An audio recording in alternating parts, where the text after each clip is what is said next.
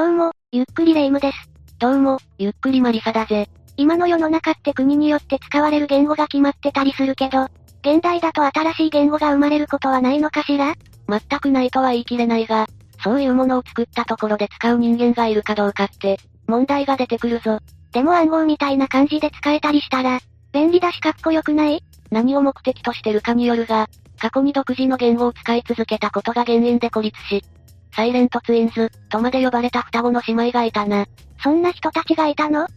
気になるから教えてくれない？じゃあ今回は、サイコパスな姉妹ギボンズ姉妹について解説していくか。それでは、ゆっくりしてってね。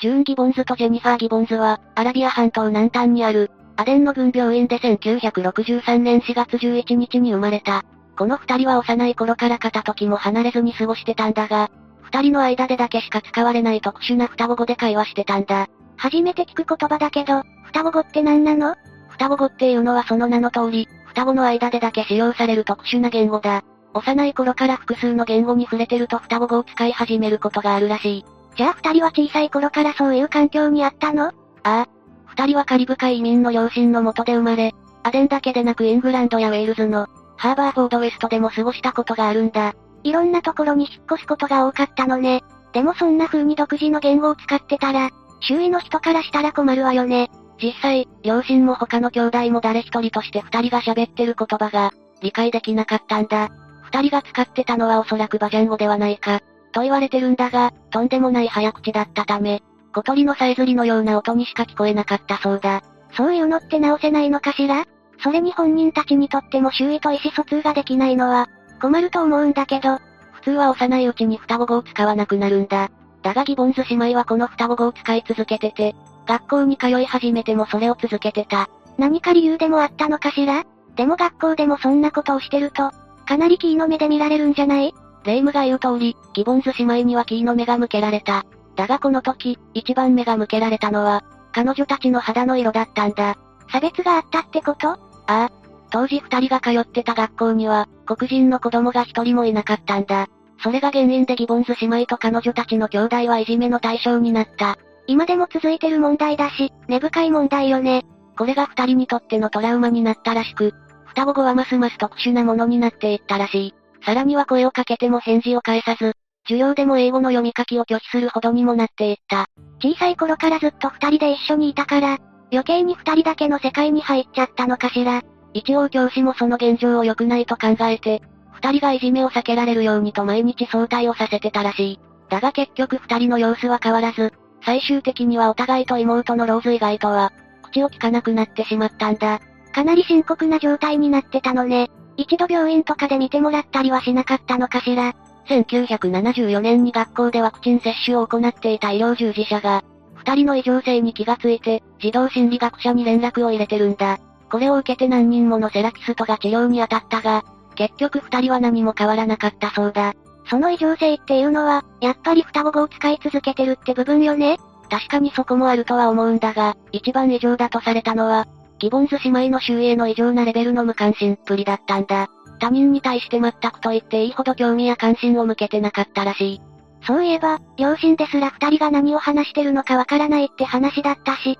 ずっと二人だけの世界にこもってるっていうのも少し変ね。そんな状態を改善させようと、ジューンとジェニファーは別々の寄宿学校に送られることになったんだ。ただ、引き離された二人は両方とも緊張病を起こしてしまい、ついに完全に家にこもるようになってしまったそうだ。ずっと仲良く過ごしてきた姉妹だし、離れ離れになったら、不安で精神的に参ってしまったのかもしれないわね。その後再会した二人は、ますます二人だけの世界に入り込むようになり、数年間寝室で二人だけの時間を過ごすことになった。そしてこの時、二人は自作の脚本による人形劇をやり始めたんだ。でも二人は文字も書けないんじゃなかったの？ああ。だから通信教育で執筆について学んだんだ。これによって二人はいくつもの日記や詩、小説などを残してるぜ。でもそういうのをせっかく作っても、どこにも発表できないんじゃないの？それともギボンズ姉妹にとっては、二人だけの世界で、完結してれば、それでよかったのかしら。いや、どうやら二人は妹であるロージーに対して、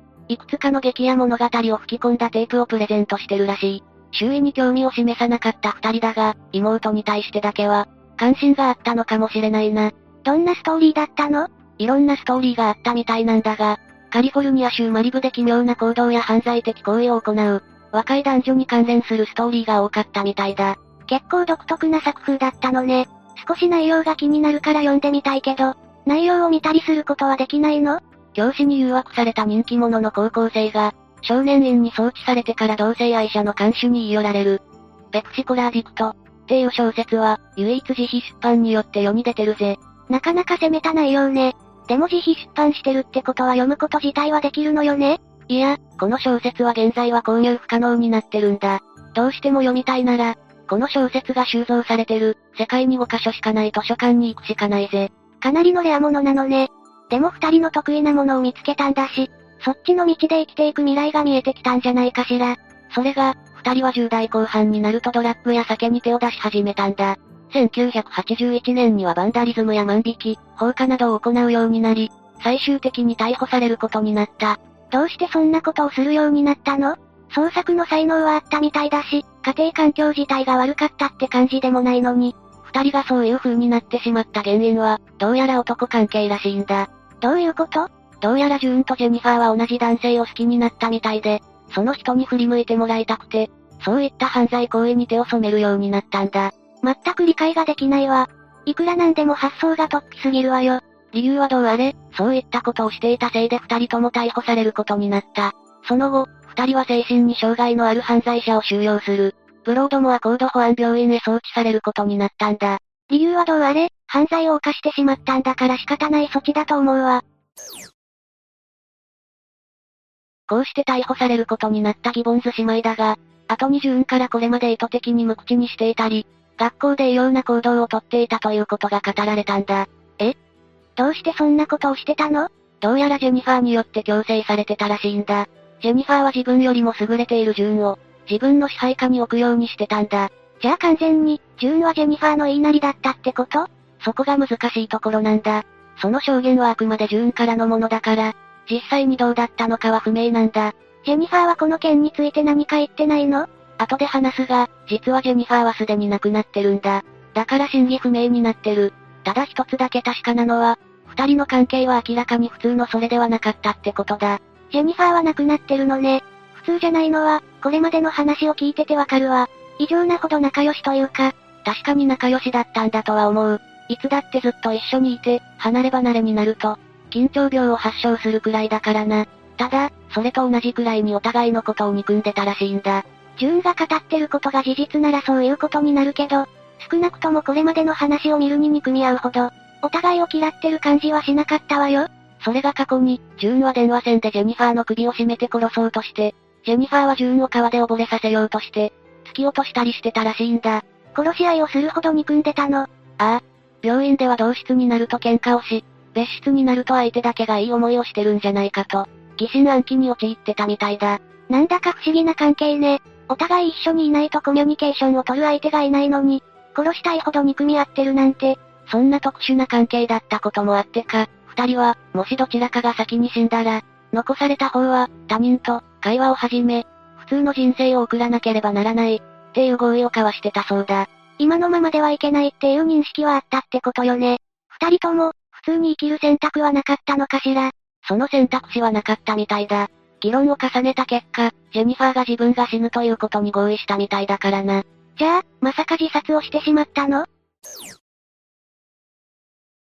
ジェニファーが亡くなったのは1993年3月9日だった。この日、ジューンとジェニファーは、ブロードモアからブリジェンドにある、キャスウェルクリニックに移送されたんだが、到着してもジェニファーは目覚めなかったんだ。その時にはもう亡くなってたの？ああ。病院に担ぎ込まれたんだが、そこで急性心筋炎による死亡が確認されてる。さっきジェニファーが自分が死ぬことに同意したって言ってたけど、それってジューンの証言でしょ？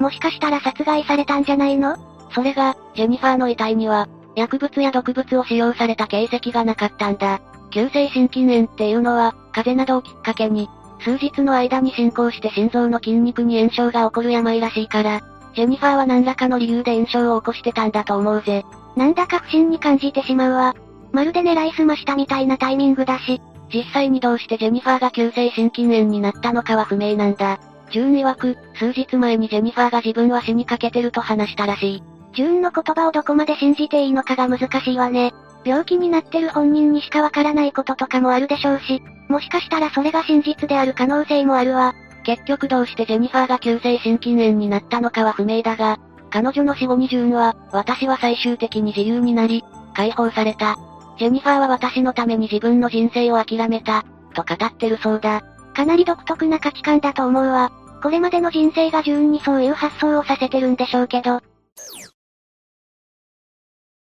そうしてついに一人になったジューンは、2008年まで西ウェールズの両親の近くで、一人で静かに暮らした。その後の詳細は分かってないが、今では異常な行動もなくなり、しっかり一般社会に復帰して他の人たちに受け入れられて、生活できているらしい。まあ過去に悪いことをして入るけど、社会復帰できないような罪ではなかったから、普通に暮らせてるならよかったって言えるのかしら。ちなみにギボンズ姉妹にはグレタっていう姉がいるんだが、彼女はブロードモアコード保安病院がギボンズ姉妹の人生を台無しにし、ジェニファーの健康状態を無視したと非難して裁判まで起こそうとしたみたいだ。周囲に馴染めずどんどん自分たちだけの世界に入っていった。二人がより悪化したのは、その病院にも責任があるって考えたのね。ただこれに関しては両親から止められてるらしく、結局裁判にはなってない。ただギボンズ姉妹を取材してたサンデータイムズの記者マージョリー・ウォレスが、報道したことで、世間でもジューンとジェニファーの収容措置についての、批判が高まったみたいだ。ギボンズ姉妹はいわゆるサイコパスだったみたいだし、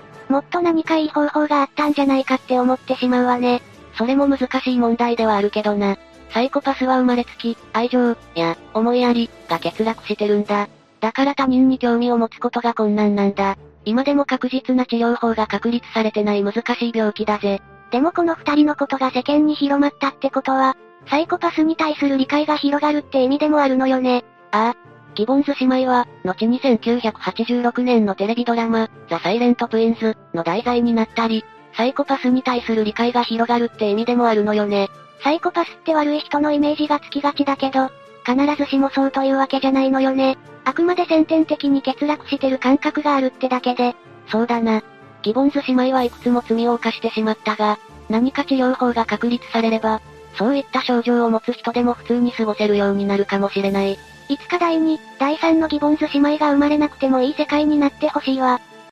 以上が、サイコパスな双子ギボンズ姉妹、だ。生まれ持った得意性のせいで周囲から浮いてしまって、そのせいでどんどん世界が小さくなっていって罪を犯したって印象を持ったわ。そうだな。双子語を使うこと自体は、別に他にも例があるから悪いことではないんだが、この二人の場合は、それが悪い方向に働いてしまった感じだな。もともと自分だけの世界に入りやすかった人が、もう一人の自分とも言える双子として生まれて、さらに双子語を使うようになる環境が整ってしまってた結果、周囲との間に壁を作り、独自の世界を作ってしまったのよね。今でもこういった子供にどう接するのが正しいのかは解明されてないから、それが解明される時が来れば、こういった事例は避けられるようになるかもしれないな。皆がうまくそれぞれの個性を活かせる世界になるのが、一番いいんだけど、なかなかそう簡単にはいかないのが現実なんでしょうね。というわけで、今回は、サイコパスな双子ギボンズ姉妹について紹介したぜ。それでは、次回もゆっくりしていってね。